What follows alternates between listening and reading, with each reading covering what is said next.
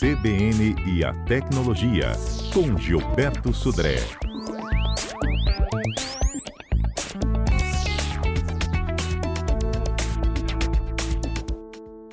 Ei, Gilberto, bom dia para você.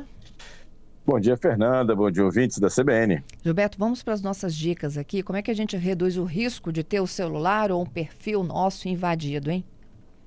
Então, Fernanda, amanhã, dia 30 de novembro, é considerado o dia da conscientização da segurança cibernética. A ideia é lembrar da importância né, de manter os dispositivos e perfis protegidos, porque na verdade a gente mantém muitas informações sensíveis nos nossos dispositivos. E aí, se um desses dispositivos é invadido, né, ou um perfil invadido, imagina a dor de cabeça, né? Aplicativos financeiros, ou mesmo é, usando o nosso perfil para aplicar golpe a terceiros, então isso é bem complicado. Para aproveitar esse dia, né, da, antecipando um pouco do dia da conscientização da segurança cibernética, vamos falar de algumas dicas importantes para a gente reduzir o risco de ter nosso perfil invadido ou nosso dispositivo invadido. Então, a primeira questão é manter os aplicativos e o sistema operacional, seja do seu computador, tablet ou smartphone, atualizado. Então, toda vez que aparece aquela solicitação lá, ah, olha, aqui tem uma versão nova do sistema, você quer atualizar? A sugestão é atualize o software do seu aplicativo ou do seu sistema operacional lá do seu dispositivo. Não pode deixar de falar, vamos deixar de falar né, das senhas. Então é importante que você escolha uma senha forte, com pelo menos oito ou nove caracteres alfanuméricos, né, que tenha letras também e números nesse, nessa, nessa sua senha, que não use em vários locais, né? Ou seja, uma senha para cada um desses locais diferentes e também, já que você não vai lembrar tudo de cabeça, a gente já falou aqui de usar cofres de senha para armazenar suas senhas diferentes para isso, né? Nesse caso, né? E o cofre de senha Oi, dificulta ele acessar, não é isso? Exatamente. Na verdade, a ideia é que a gente é, tenha uma forma de lembrar das senhas. Então, o cofre de senhas, na verdade, ele vai armazenar de forma segura aquelas dezenas de senhas que a gente tem na, na internet. Seja, a gente vai armazenando essas informações lá no cofre de senhas e aí eu não preciso lembrar de todas essas senhas que eu tenho. Eu lembro de uma senha só e essa senha vai permitir que eu consiga é, ter acesso a esse banco de dados criptografado de senhas para isso. Não podemos esquecer de falar da autenticação de dois fatores, ou seja, todos os perfis mais importantes da internet hoje já permitem a configuração daquela autenticação de dois fatores, que é ou envia um SMS, que não é a melhor solução, mas que, que tem alguns lugares que usam, ou usa um aplicativo no celular para que você tenha, além do login e a senha, um segundo fator para autenticar você. É, cuidado com senhas, é, com a rede sem fio públicas, a gente já falou sobre isso também, ou seja, sem, a rede sem fios públicos, você nunca sabe quem está monitorando o seu tráfego, então cuidado com elas, quando você for usar esse tipo de rede sem fio, você não fazer nenhum tipo de compra ou acesso a aplicativos financeiros, que é, é bem complicado. É, se sua senha, é, sua rede sem fio interna de, da sua casa, é interessante que você não divulgue a senha, pelo menos a sua senha principal da sua rede sem fio doméstica, porque é, quem tem a senha da sua rede sem fio doméstica pode usar a sua senha ou sua rede para fazer algum tipo de a, ação ilícita, e aí você que vai ser identificado como a origem daquela ação ilícita, né, para isso. O armazenamento em nuvem é interessante, mas cuidado com o que você coloca lá dentro, né? seja porque você tem é, problemas de vazamentos de dados na, em relação às senhas, né? ou em relação ao conteúdo da rede sem, da rede é, da, da armazenamento de nuvem. Então isso é uma questão importante.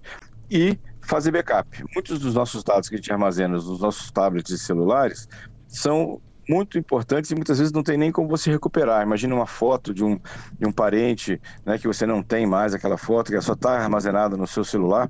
Se você perder, não tem como recuperar. Então, a sugestão também em relação à segurança da informação é que você faça backup dos seus dados confidenciais, documentos, fotos e vídeos também para isso. E por último, ficar de olho nos golpes. A gente fala de golpe aí toda quarta-feira aqui no CBN Tecnologia então, ou seja, cuidado com os golpes, desconfie daquelas propostas né, mirabolantes que a gente recebe na internet, e principalmente aqueles, aquelas mensagens que têm um senso de urgência que você tem que fazer agora, senão você vai perder o desconto, vai perder a promoção. Então, desconfie dessas mensagens também.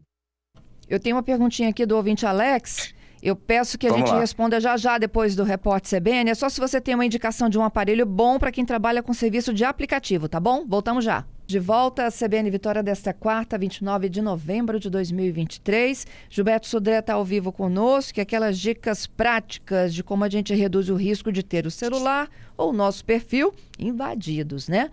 Cofre de senhas tem perguntinha chegando, mas eu tinha deixado a do Alex primeiro. que era sobre uhum. bons aparelhos celulares para quem trabalha com serviço de aplicativo, tá? Ele trabalha com Uber e Pop. E 99, trabalha então, com todos, então. Ah, legal. Então, eh, Fernanda, para esse tipo de uso, né, três coisas me parece que são bastante importantes do celular. Uma que tem um GPS muito bom, porque ele vai usar isso para navegação. Segundo, é um aparelho que tem que ter uma tela grande, né, porque para ele possa me enxergar, né, o navegação e poder interagir, inclusive teclado, no teclado na, na, na superfície da tela para poder fazer alguma interação com o aplicativo e ter uma boa resistência à temperatura, que muitas vezes ele funciona com o celular dentro do carro, uma temperatura alta, no sol. Então, ou seja, algumas dicas que a gente pode selecionar de aparelhos para esse tipo de uso. Primeiro, vamos falar do Xiaomi, Xiaomi Poco M3 ou Poco M5, então linhas da Xiaomi. No caso de Motorola, a gente tem o Moto E22 e o Motorola G60, que são dois é, smartphones também bem interessantes para esse uso. E na linha de Samsung, quem gosta de Samsung, a gente tem o A52 e o A53. Todos são, são uh, smartphones, é, não são topos de linha, são todos de, da, na linha intermediária dos fabricantes, com uma boa relação custo-benefício e vai ser bastante útil aí para o Alex aí no uso para ambientes né, de uso de aplicativos. Uhum. A pergunta do Gerson é se o cofre de senhas tem que ser baixado ou uh, se já tem algum tipo instalado no celular. Então, é, na verdade, os cofres de senhas, eles normalmente são instalados no celular. Então, você tem é, ou ele já integrado na solução de antivírus, alguns antivírus já têm integração internamente já no antivírus de um cofre de senhas, ou cofre de senhas tipo o Bitwarden ou tipo o KeePass, né, que são cofres de senhas que você instala, é um aplicativo que você instala no, no smartphone. Entendido. Por fim, olha aqui o Max Comprei um Samsung A54 5G. Ele diz que é top, a câmera é top e ele é rápido também. Deixando é dica bom, aqui para os demais. Exatamente, esse é um, é um excelente é, smartphone é, ele tem uma, uma, boa tela, uma boa câmera, quase uma câmera quase parecida com o S22, então que é um aparelho top de linha da Samsung lá, e tem uma excelente bateria também. Então, ou seja, é realmente a diferença, inclusive entre o S22, o, desculpa, entre o A52 e o A53 é a bateria. O A53 tem uma bateria bem mais, é, com uma capacidade bem maior do que o, o, o A52. Mas muito bom. É isso. Gilberto, muito obrigada pelas suas dicas, hein? Até sexta. Obrigado, Fernando. Obrigado, ouvintes, pelas participações e até sexta-feira com mais tecnologia.